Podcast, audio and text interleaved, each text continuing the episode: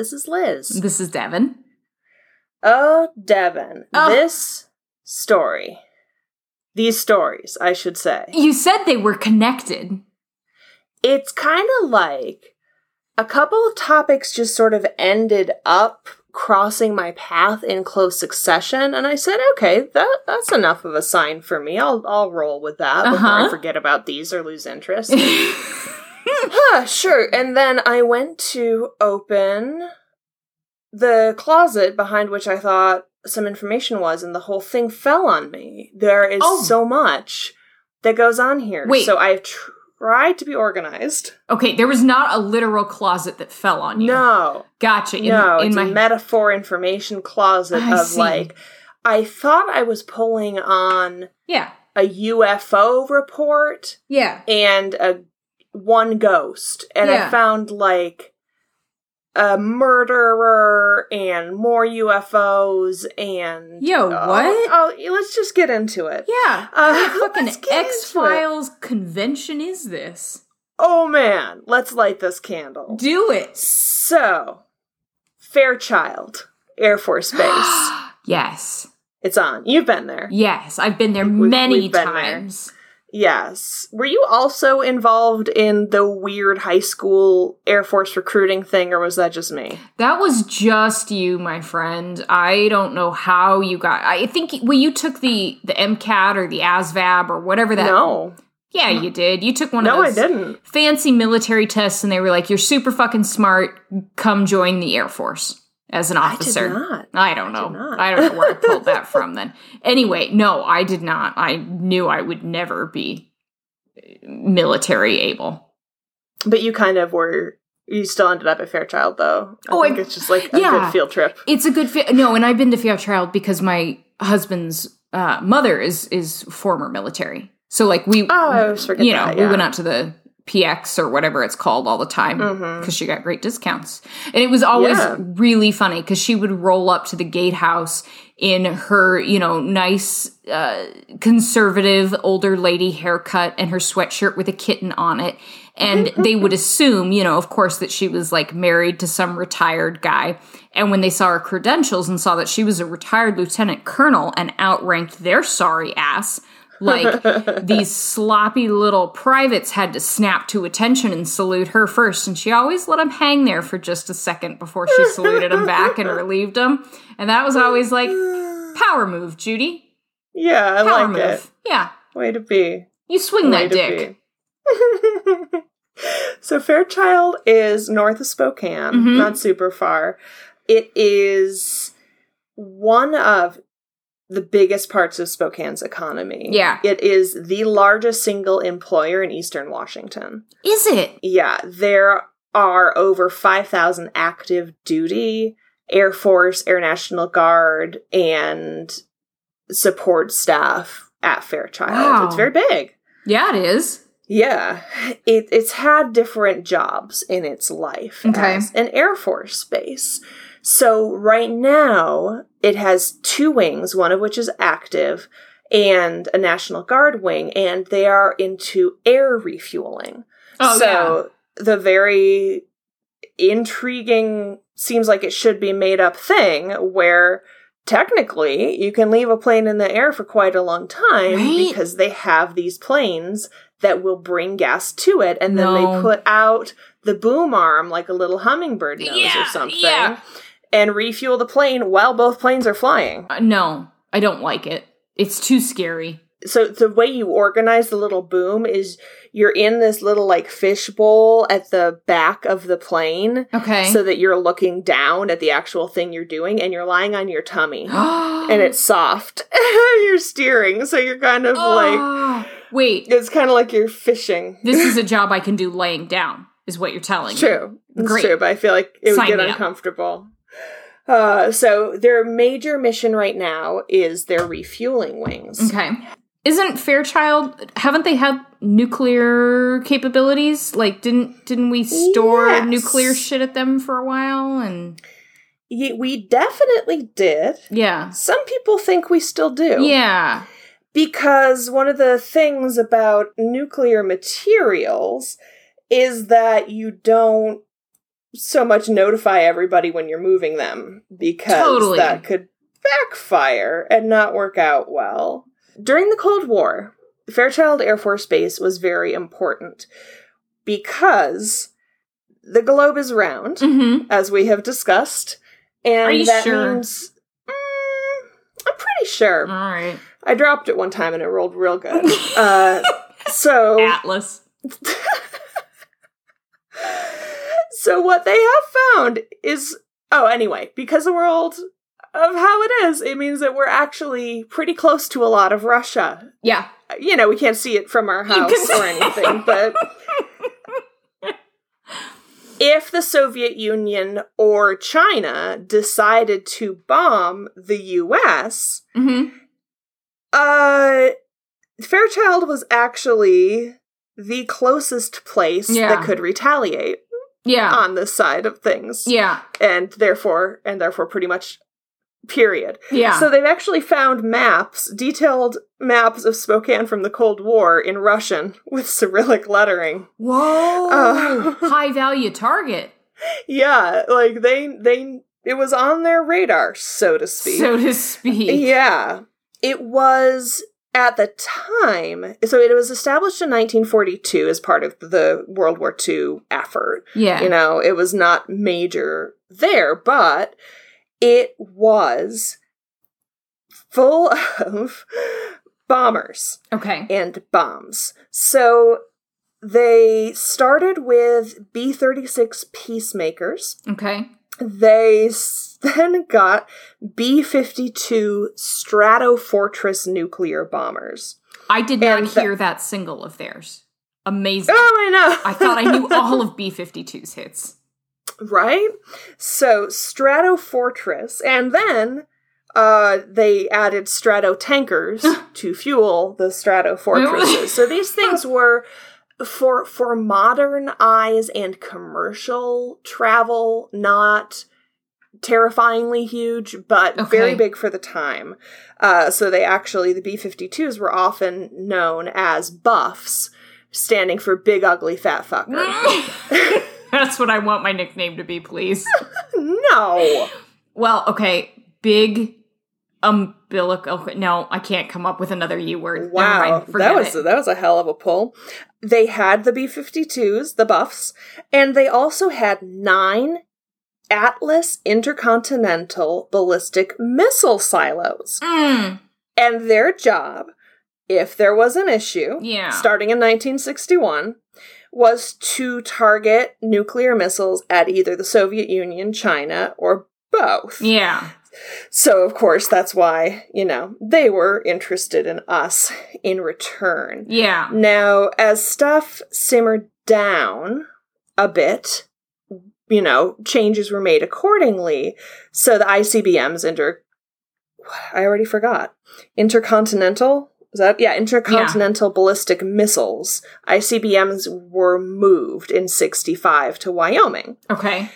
And it officially in 1991, when the Cold War was over, it stopped being the Strategic Air Command and they started phasing out, having it be basically a place whose job was to get nukes uh, where they wanted them in a hurry Yeah. with a quickness. Yeah, with a quickness. Yes, and they shifted to the fueling thing. You know, they had the strato tankers already, it was a component. The bombs were around at least through 91, right? Yeah. Or through, yeah. So in 1980s, one fell off the thing they were using to lift it Oh God. onto the runway, but it didn't explode, fortunately, Oh. obviously, as Chet Kasky puts it. It obviously, unfortunately, did not explode. God. Yeah. Hasn't that? I mean, wasn't that similar? And it was in South Carolina or something. They We've dropped so fucking many of We those dro-.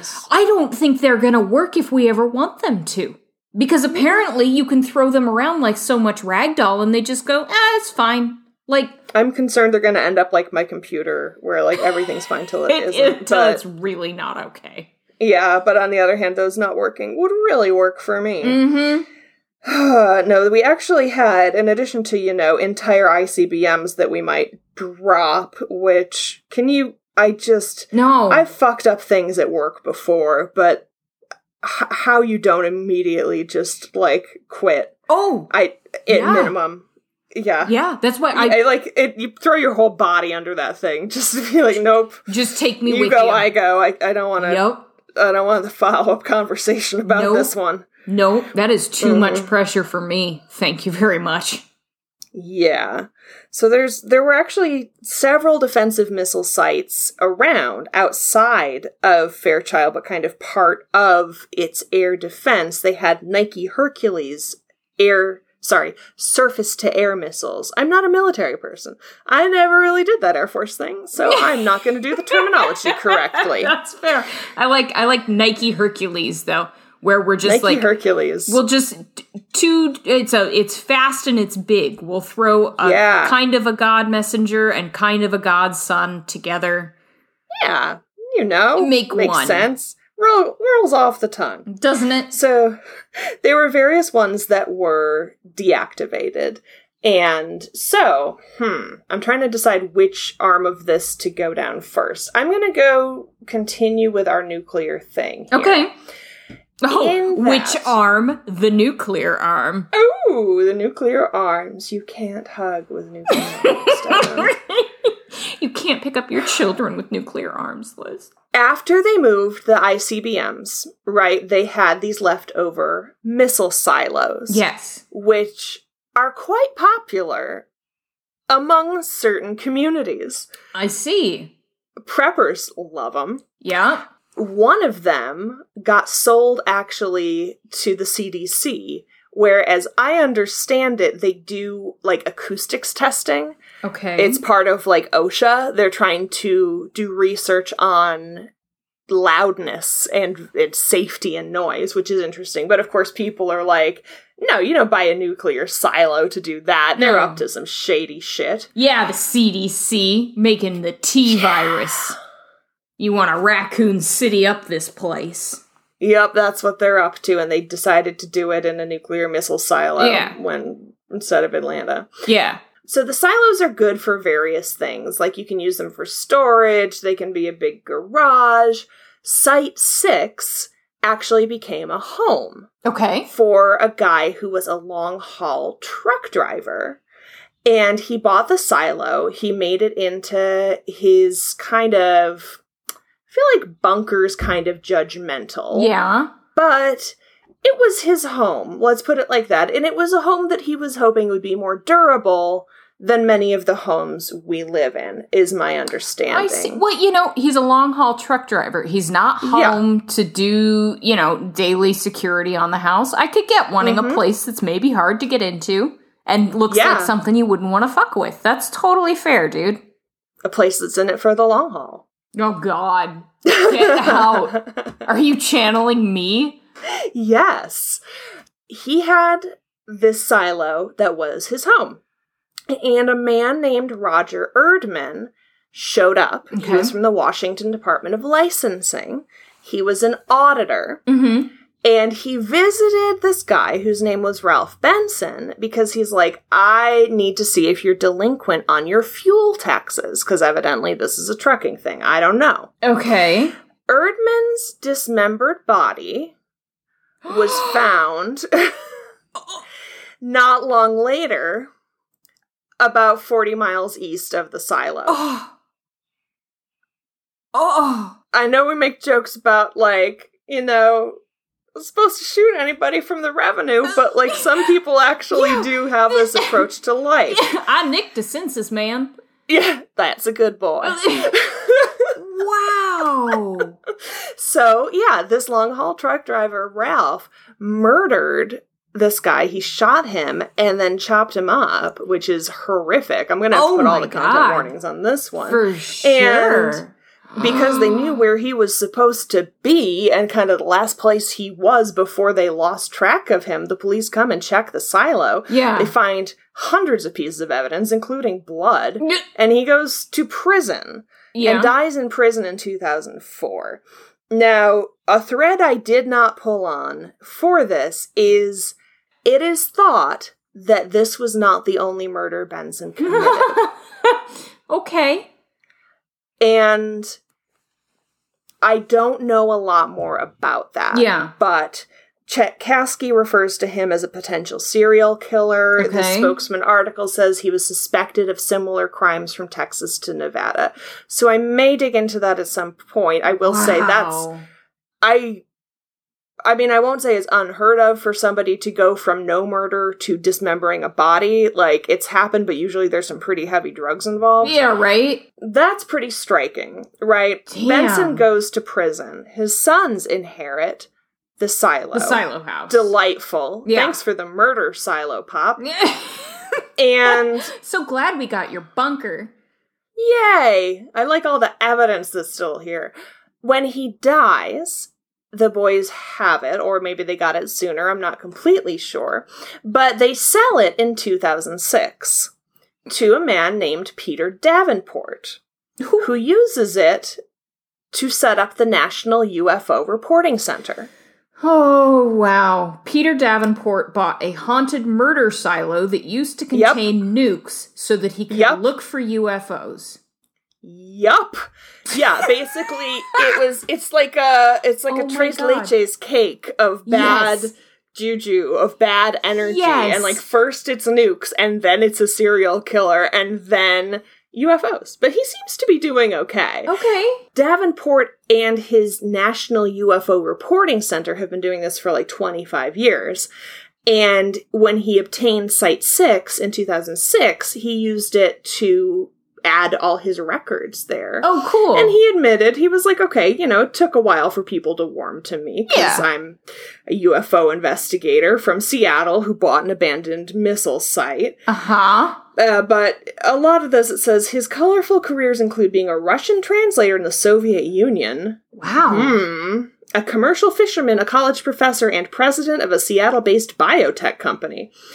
So I, it says he frequently gets requests for tours. I just kind of want to take this guy out for a beer Yeah. Yeah. because it sounds like he's done some Yeah. interesting things in his life. Yeah. He's. But yeah, I, I bet people didn't know that the National UFO Reporting Center was just north of Spokane, but it is I didn't. in in an abandoned murder missile silo. An abandoned murder missile silo with an organization headed by a man who sounds not only very smart but also super down to earth. Like he he fishes and is like, yeah, I get why it would take you a while to warm up to me. Yeah, I I'm kind of weird and I did a weird thing. yeah, exactly. Peter, I'll buy the first round. Let's get a Yeah. drink.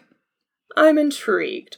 So that was one pathway. Okay. Sort of leapfrogging connections there. Let's go back a little ways because, and I will say, I'm going to talk about paranormal stuff and there's tragedies that precede this. Yeah. So I'm going to be brief on the mass shooting. I'm going to go a little bit more into the B 52 crash. Okay. That's people's warning. That is a So, warning, and now I Oh, know yeah. I know where both of these start. exactly. So, in 1994, a airman committed a mass shooting in the Fairchild Air Force Base Hospital. Mm-hmm. That's as much as I'm going to say about that. Yeah. It's not particularly relevant or interesting, except that it did contribute to a national ban on assault weapons, Yeah. which was the one that expired in 2004. Yeah. Uh, so, four days later, they are preparing for an air show because the decision has been made to try to get people back to normal Okay. right? We're going to try to do our thing. We're going to try to continue. Uh, we're going to Yeah. just go about our business as usual, and we're going to have an air show, and it's going to be good for everybody's morale. yeah. It lifts spirits and Yeah. And they had, you know, Tom Foley was in the area already to deal with the, you know, because he was uh, the Speaker of the House at the time was from Spokane. So, like, they had big wigs in the area. Oh. They wanted this to be a thing. okay. I, for my entire driving career, have had a Tom Foley brass tag as my keychain, and I do not know where I got it. Where? Yeah. It's just like a little like congressional stamp with his signature, And I think I just grabbed it off the keyring maybe when I was 15. Yeah. I have no idea, but I always he I feel a weird connection to him just cuz like I touch something with his name every day of That's my life. That's hilarious. That feels like a, a spell of some kind. it does, yeah. That's your prayer Yeah. wheel. Yeah. Tom Foley. Tom Foley. It's definitely like Omsa, but you know. Yeah. Well, I also work in a building that he dedicated. So like he just Oh, he follows me around. He does, yeah. Yes. So B 52s, the buffs, right? Mhm. The big plane. They are preparing to do an air show. There are four people in this B 52. One of them is on what's called their fini flight. So, like the official last flight, you come out, they there's champagne, it's a big deal Okay. there's four people with this B 52. One of them on the fini flight. The pilot is 30 days away from retirement. Oh, And mm. they're standing there, the families, watching this, and other airmen as the B 52 dives toward the airstrip to pick up speed, yeah. Banks into an almost 90 degree turn. And this video is available online. It's not graphic, but it's I I watched it a couple times because it's interesting to see a plane. When I say 90 degree turn, I don't mean like horizontally. I mean the wings went from side to side to up and down. Oh. So he was basically Oh. the the right wing tip was was like close to the ground Yeah. and the left was up in the air and this is a b-52 this is not a spitfire Yeah. here. like this is not a little maneuverable plane so Mm. one of the reasons why you don't do that with a b-52 is you lose your airlift Okay. and you stall out Okay. and oh gosh. in the stall, they lose control of the plane, it clips a power line, and everybody dies. yeah. Uh, it fortunately misses a nuclear weapons storage area Jesus. and the survival school campus, because you know that's where they do like the SERE training and Yeah. stuff. This is brutal. Yeah. Right? Everyone dies, all four die, and this is four goddamn days after a mass shooting. yeah. So everyone is just shocked. Everyone is messed up by this. Oh, you'd and, be gutted. You just couldn't feel Yeah. anymore after that. And I would be waiting for the third thing. Yeah, you know, exactly. I'm superstitious Yep. like that. Yep, they do come in threes, but right? really, uh, so in another life, I'm interested in leadership and management and all this kind of stuff. And there's something that was copyright 1995 Mhm. by a Major Tony Kern from the Air Force.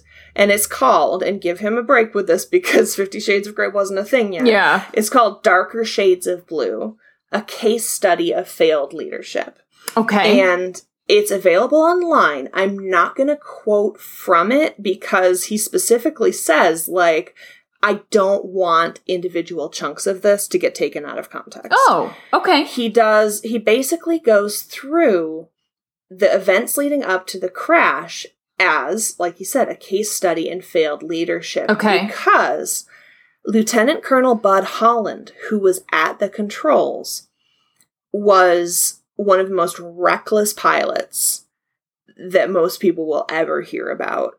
And I don't necessarily like to speak ill of the dead, especially when it's somebody who died so recently and so tragically. Yeah. But there are easily six incidents that are in this report where he breaks the rules flagrantly, Yeah. does something incredibly risky, and Yeah. is either not disciplined at all or just given this little slap on a wrist. Yeah. And so people are basically going, I really, really need him to retire before he kills somebody. Like, he Mhm. is so dangerous. And so, uh, the thing that breaks my heart so, the guy who was on one of his last flights and his family was there, Yeah. he was there because he didn't want anybody from his team to fly with this guy. Because he Oh. knew he was so reckless God. that he's like, You are not going up without me. Because they had had an Ugh. earlier incident where this guy was pulling some bullshit, and like literally the co pilot had to fake an illness to get him to pull up. No he's like, oh, way. Oh, can you like level out? I'm getting, I don't feel good. I'm, I'm gonna yarts or whatever. Yeah. Like, Yeah. he, God, that's fucked up. yeah, so this is sort of the worst of I won't even say Air Force culture because there's a lot of places that have this culture Mhm. where and it's the worst of human nature where if somebody keeps getting away with stuff you start to think that's because there's a reason rather than just they've been lucky Right. and every nobody wanted to lock horns with this guy. He was apparently confrontational, and because it's 1994, right? They're moving the last of the B-52s off Fairchild, so there's a lot of leadership turnover. Okay. There's this feeling of like it's the end of this mission for us. We're not going to do this thing that was so important anymore. There's all kinds of weird cultural things happening. Okay. fundamentally, as I was looking into this, there were YouTube comments that were like, oh, you know, you can't judge this guy. That was a technical error. It was this. And it's like, no, we absolutely can judge this Oh, guy yeah. because there are not a ton of situations where it was so amply evident Yeah. that this guy was not safe to fly. But everybody was hoping they could get through the next 30 days without an accident. Yeah. I mean, that's like And yeah. uh, you can't. Uh, you can't come to the scene of a car crash where the driver has had 12 DUIs and they were, you know, they fatally crashed this one and say, well, we can't really judge. This is- Yeah, it's like no, you you can you judge. can. Yeah. It's it's pretty breathtaking. It's an interesting read. Okay. It's it's changed Air Force culture evidently. okay. It's it's used as like a training example Yeah. of here's why it's important to communicate to each other. Here is the here's why it's important to be able to say to anybody no matter what their rank is, that's not what we're supposed to be doing. Yes. Yes. Oh my gosh, that would be especially in military culture, but you know, in police Mhm. culture or even f- um, like I don't know what you call fireman culture, but you know that that inability to say that the person who outranks you is doing something n- incorrect. Mm-hmm. That sounds extremely difficult. I mean, I have a hard enough time Yeah. doing it in my humanities civilian job. And we don't Oh, have yeah. this culture of no, the person with more bars on their vest is the person that you listen to. Yeah. There were a lot of other incidents where they're not quite aligned with this, right? Where this was a case where basically no leadership stepped up enough to make it clear to everybody else that this guy's behavior was unacceptable. Yeah. But there's crew resource management, which which comes out of kind of a, a separate problem, which is the inability to assert yourself to a superior. Yeah. So the case study's interesting in that it's talking about, you know, what are the leaders seeing and doing around this, you know, each of these incidents, and what are people inferring from these incidents? Because some of the shit he would pull, eh, you know, because it's at air shows, everybody is standing there watching this happen and seeing his supervisors see this happen. Yeah, totally. So how many times do you have to see that before you go, okay, apparently Bud gets to do that? Yeah, I guess he does. Yeah, so it ends on a pretty chilling note, and I'm not.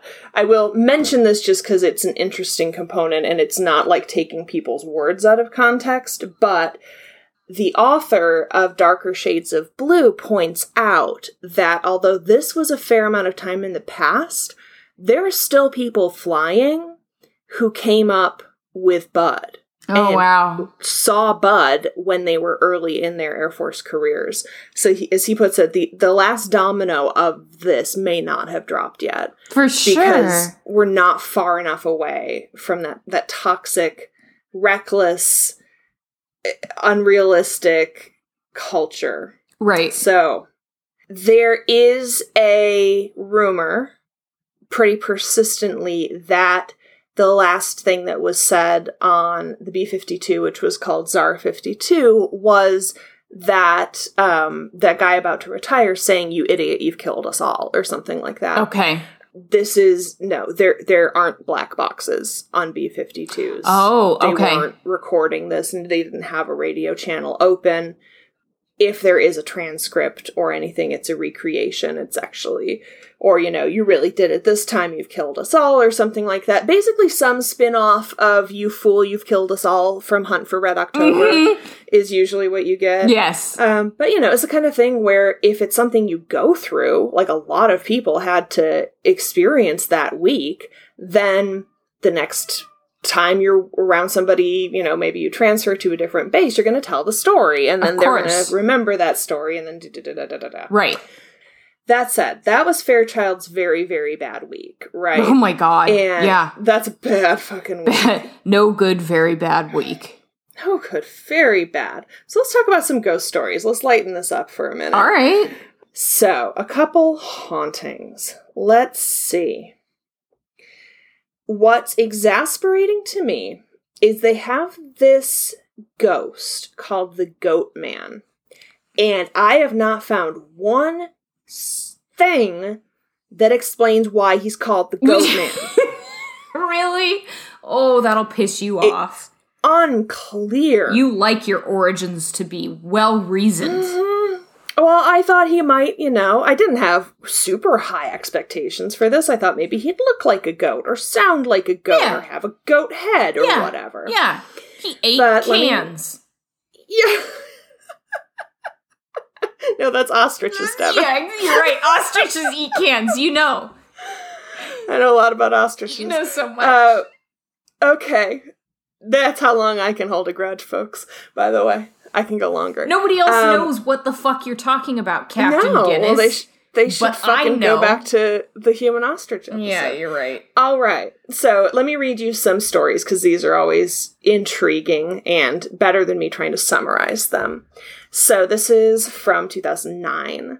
I was stationed at Fairchild Air Force Base in Spokane, Washington. I was one of many security policemen assigned there.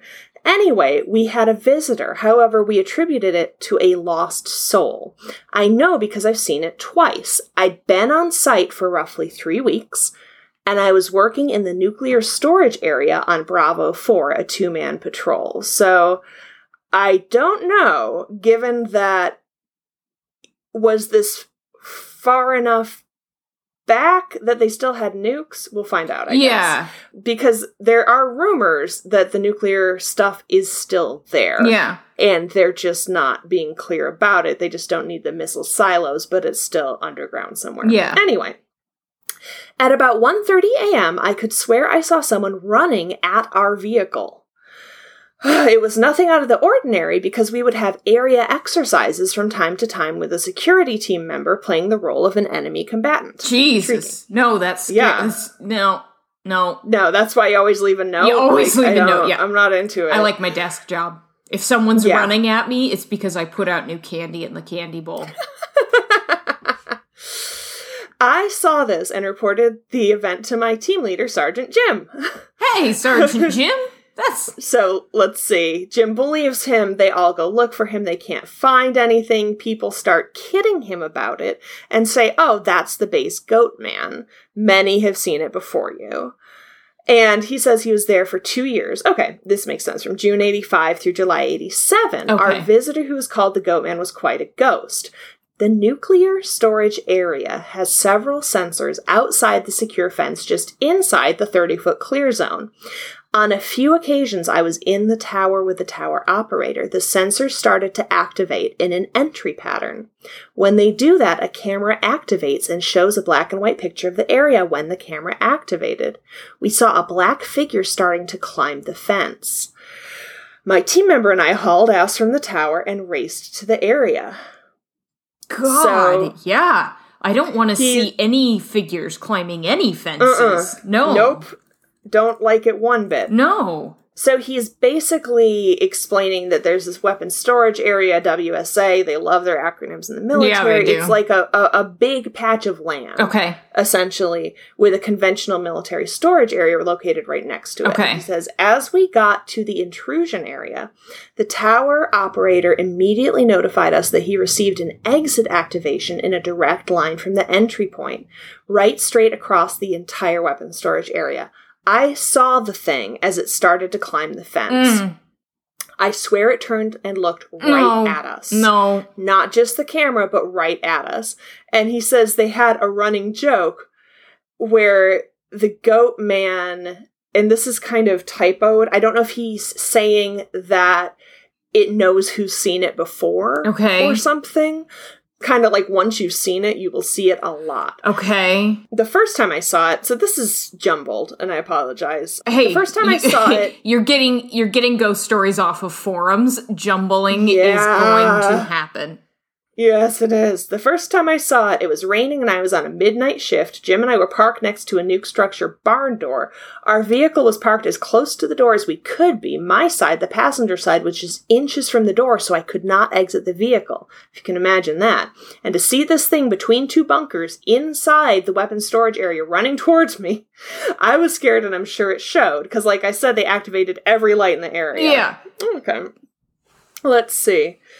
Yep, they searched the entire area. Grid pattern, two hours. Uh apparently the goat man likes to run really fast at people, which I don't care for one No, bit. no. If you are a ghost, don't you dare fucking like Sonic the Hedgehog up on me. You you No. float gently away from me. Calm your tits. Calm your your tit- ghost tits. Mm-mm. This is excessive. Don't sprint around. No, don't sprint around. What do you, you guy in the fucking fire starter video?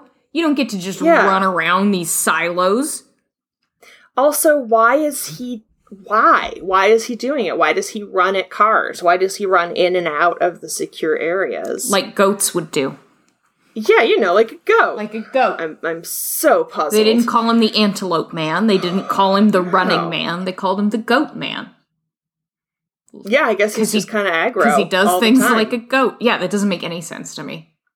yeah. Coming up with nothing. Ugh, I just don't want to think about it because like I'm I'm recording in the office and because we had to turn the air conditioning off, my mother-in-law left all of the windows in the living room open and it's getting dark out and so all these windows are open and we've had a prowler around and the goat man is going to get me and it's dark in here and I'm I just don't I don't like anything that's happening right now. I'm sorry. Can I tell you another ghost story though? I guess So I've already peed, so we're fine. Okay. This is from a woman who posted on UFOsNW.com about her time at Fairchild, which she called the most haunted place she'd ever lived. They were in the old housing, and in that six months, her two children under five talked to a big teddy bear named Sinji in the basement. No, thank you. They would tell me that he was big and burnt and he lived in our basement. And he's n- no. Mm-mm. No. Mm-mm. She also had weird nightmares that I won't go into because they're kind of gory and gross. Okay. And after she moved, the nightmares went away and the kids never had an imaginary friend again. Yeah, Sinji stayed in the basement. Yeah. So there's also, you know, it's funny. She spells it S I N J I, and like I, I Eh. when I say it out loud, I'm like singed. Singed. Like it's it's a pun. Yeah, but okay. exactly. Phonetic, lady. He's Yeah. burned. He's singed. There's other stories that at the munitions storage area, which I don't know if that's separate from conventional weapons or whatever. Yeah. There's a bunker with a building on top with concrete behind all the windows, like the building was filled in. Okay. According to this comment, it was used during the Manhattan Project and has radiation signs around it. That's probably not true because of when the Manhattan Project was relative to when Fairchild rolled out. yeah. But God knows they had enough nukes around as it was. And he says cops said, and I guess he's meaning security personnel, that a phone would ring on the flight line with no one on the other end. And they said it was from people stuck in the bunker when it was filled in. Uh. so there's a fine line between stupid and clever Uh. when it comes to ghost stories. Yeah. And this is one that just really leaves a few too many gaps in the web that they wove with words, where I'm like, sorry, Yeah. they filled it in Yeah. They, it's so. with the people in it with concrete yeah. and the windows. They filled in the windows, but the people didn't come out of the windows No. or anything. It's like a mafia hit. They didn't want to. They didn't want to fill in a foundation. They just the whole building. Yeah, and then put up nuclear radiation signs. Because Okay. Yep. I guess. Yeah, The people who were inside were irradiated. Yeah, they were uh, wasteland walkers or something. Must have I been. just, I just, They all I just don't know. They had a collection of uranium glass in one of the offices, and it just got to be too much, and they had to fill it in with concrete. yeah. Bring over the hose, just pretend it's Devon with a can of whipped cream, and just go Mm-hmm. to town, start spraying. Yeah. Yep. Now, why these folks still have access to the phone is unclear. I'm like, is Oh. it if you if you are a ghost? Yeah. Are you just aware enough to use a phone line? I don't know. I mean, phones that ring with no one on the other side can be upsetting, but this is um they had to warm up for the leap that they made with this. they really think. did. I think they stretched first. I don't. I don't want them I'm- to have I'm pulled not- something before they made that jump. I'm not feeling this one. I like the fire starter, twisted fire starter goat man Exactly. sprinting around. Maybe he's just getting his cardio on. He's just getting his. He, maybe he's doing all the running and stretching before the leap happens. Well, there you go. I know we alluded to the rule of threes thing. Yes. And I won't say that there was a third follow up incident that I would point to. Okay. But there is a third tragedy Oh. that I wow. think contextualizes stuff, Huh. which is it's on the exact spot where on September 5th, sorry, September 5th, 1858, the Spokanes and the Palouse Confederation made their last stand against Colonel George Wright. Oh. So about 1,800 people from the Spokane and Palouse Confederation died. Yeah. I don't know where they ended up buried. I can't imagine it was handled very respectfully. No, bet not. There's a little memorial near Fairchild, but Mhm. it's that's some pretty heavy psychic Yeah. damage right there. Yeah. And realistically, just in case it's the first episode people have ever listened to, I don't think that these things together have actually somehow changed a place and made it literally susceptible to ghosts. Yeah. But I do think there's only so much tragedy you can stack, especially in a place that's dealing with such stressful stuff already. Yeah. To go from a battle site to a weapons storage facility in the Cold War, Yeah. ready to retaliate. That's, er, that's just like a tense energy. That's bad. It, it needs a garden there or something. Yeah, right? Can we get a labyrinth there? I mean it is a site literally of multiple massacres. I don't Yeah. I uh, whatever I can be the woo woo one this time and say like that's some negative fucking heavy ass energy to stack up on itself and It is, and it brings together too because of who tends to be in the military, right? It's a lot of young people, people who are away from home, Yeah. people who are under a lot of pressure. So, I mean, it, it makes sense to me that it would be a place where you would get a lot of hauntings. yeah. Yeah. Especially because, you know, there's not many other places that are patrolled around the clock and have security cameras. So, just statistically, they're going to see more ghosts. You're going to exactly, right? You got more people looking at more times Yeah. of the day. Yep. so this was one where I was like, okay, so there's nuclear missiles, there's silos, there's murder, there's mass shootings, there's crashes, there's a very zippy goat man, and also Sinji, the basement bear. This club has everything, has- I guess is what I'm saying. Like I I don't have one overarching thing to tie it all together, but it was very fun yeah. to get both sort of historically here's what actually happened and then how that has like gone through the game of telephone to become that's a bunker from the Manhattan project and they filled it in with concrete while people were While in there. people were in there is exactly I just it's like the fucking town of Derry. You know, it's like a Stephen King Yeah. town that got made up and it's just like every bad weird thing ever is there. Yeah, you're like, do you guys have support groups? you- Because you've all been through different, Yeah. the same different shit. Like, So many of you have really messed up dreams involving women and lakes. it reminded me of Glover Mansion, Oh, where yeah. the horrific stuff that actually happened and the legends seem to have very little to do with each other. So nothing to do with each other. And then you've got the Yeah. Ghostbuster gals making portals to the other side in the shape of teepees. yep, and gritting things out with gems. Hey, You do know. not knock black tourmaline and quartz crystal. I'm into it. I'm just not gonna like leave it around like government facilities and stuff. Well, that's how you get put on a list. Yeah, I, I my security clearance is, Yeah. is what it is. I don't need to And- make my life harder. Yeah, exactly. Uh, you don't need some security guard coming like, Miss, you dropped your rock. You're like, no, no, I Mhm. put that there on purpose. Put that there. Sorry, I'll hide it better next time. Yeah. This mysterious white thing I'm trying to tuck into the air conditioning vent. Don't worry about it. Don't worry about it. Bounce in your fucking chakras. All of you. All of you, all of you fools need a chakra realignment. I need a much bigger rock than So this. many rocks. Uh, yeah, I don't. Does that matter in gems? Are you better off with a bigger one or more? I mean, pro- pro- probably a bigger one because there's more space for the health molecules to resonate. Right. Uh, thing. Uh, and more surface area for them to to grab onto. Exa- yeah, there you go. There you go. Mhm.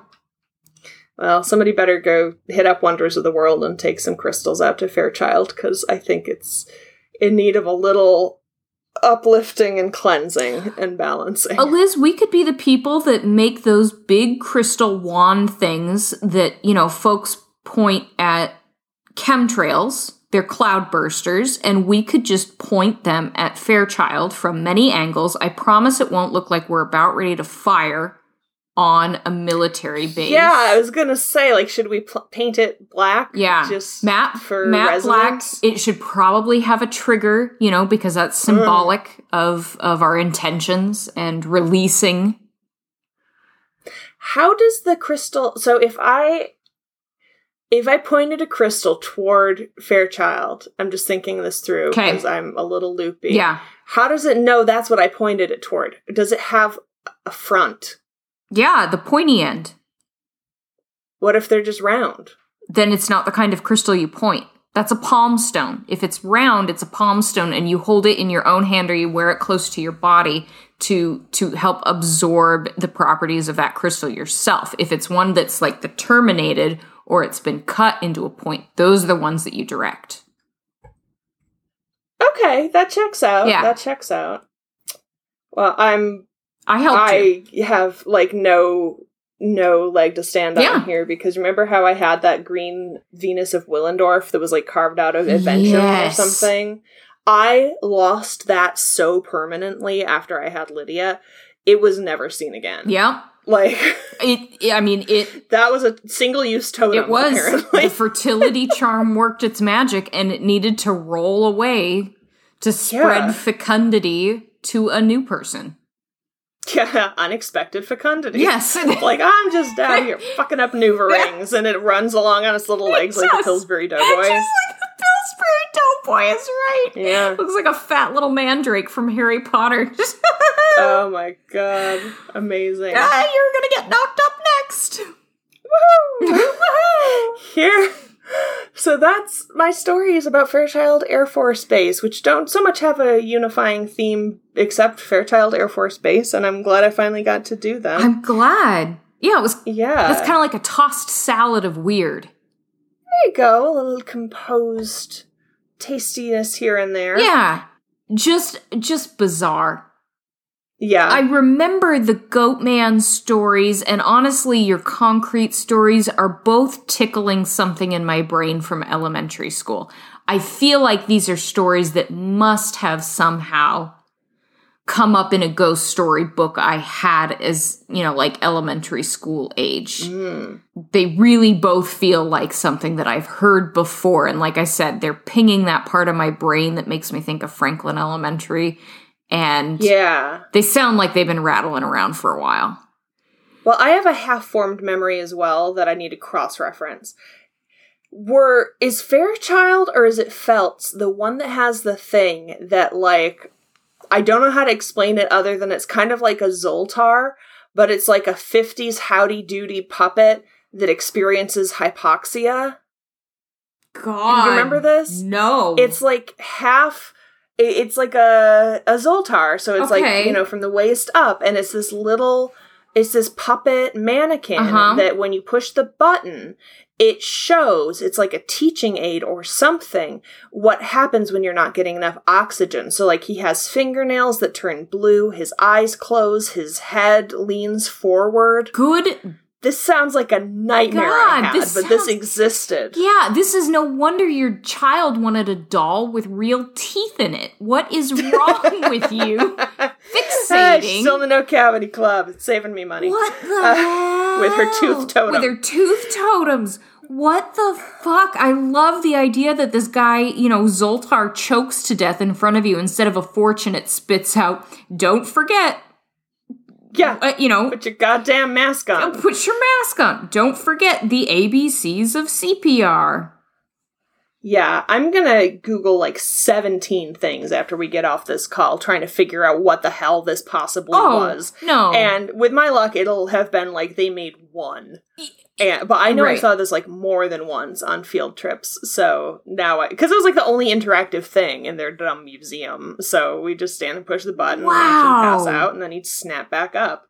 Wow, you just had this weird happened. boxed choking Charlie that you you killed over and over again as the tiny sociopathic kid you are.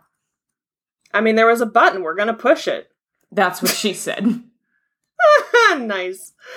All right, folks. So I'm going to give you all of our social media and contact information, and your one job is to use it to tell me if you went to Fairchild or to Felts and saw this weird death Zoltar of hypoxia Yes. or whatever this Yes. was. A bonus points if you can find a video. Uh, so we're at OuijaBroads.com, the OuijaBroads at gmail.com. You can find us on Facebook, Twitter, and Instagram. Mhm. We're always uploading to Podbean, Stitcher, and other fine podcatchers, so I recommend subscribing so that you don't have to take any extra steps. This is like the opposite of all the stuff in your inbox that you should unsubscribe from Yeah. because it's just like you know you appeared in four searches this week thanks linkedin cool i don't i don't know i don't care i don't know I don't care, and this yeah. is all stuff you really need to know about fast ghosts and where to report ufos yes. Yes. you can't afford to not be getting this information as soon as we make it available to You're you absolutely right. I mean, any delay could be too much of a delay. You don't know that ghost runs real fucking fast. He's he's a fast He's a one fast he one. really gets the let out really books it He's Booking it. just booking it. All right, the booking it ghost of Fairchild Air Force Base. In the meantime, as I always say, thank you to all our patrons. Thank you to everyone for listening. And I would like for you to live weird To die weird. And stay weird. Thank you for listening. Thank you for listening. I got it in barely under an hour. Damn, dude. You were running like goat man.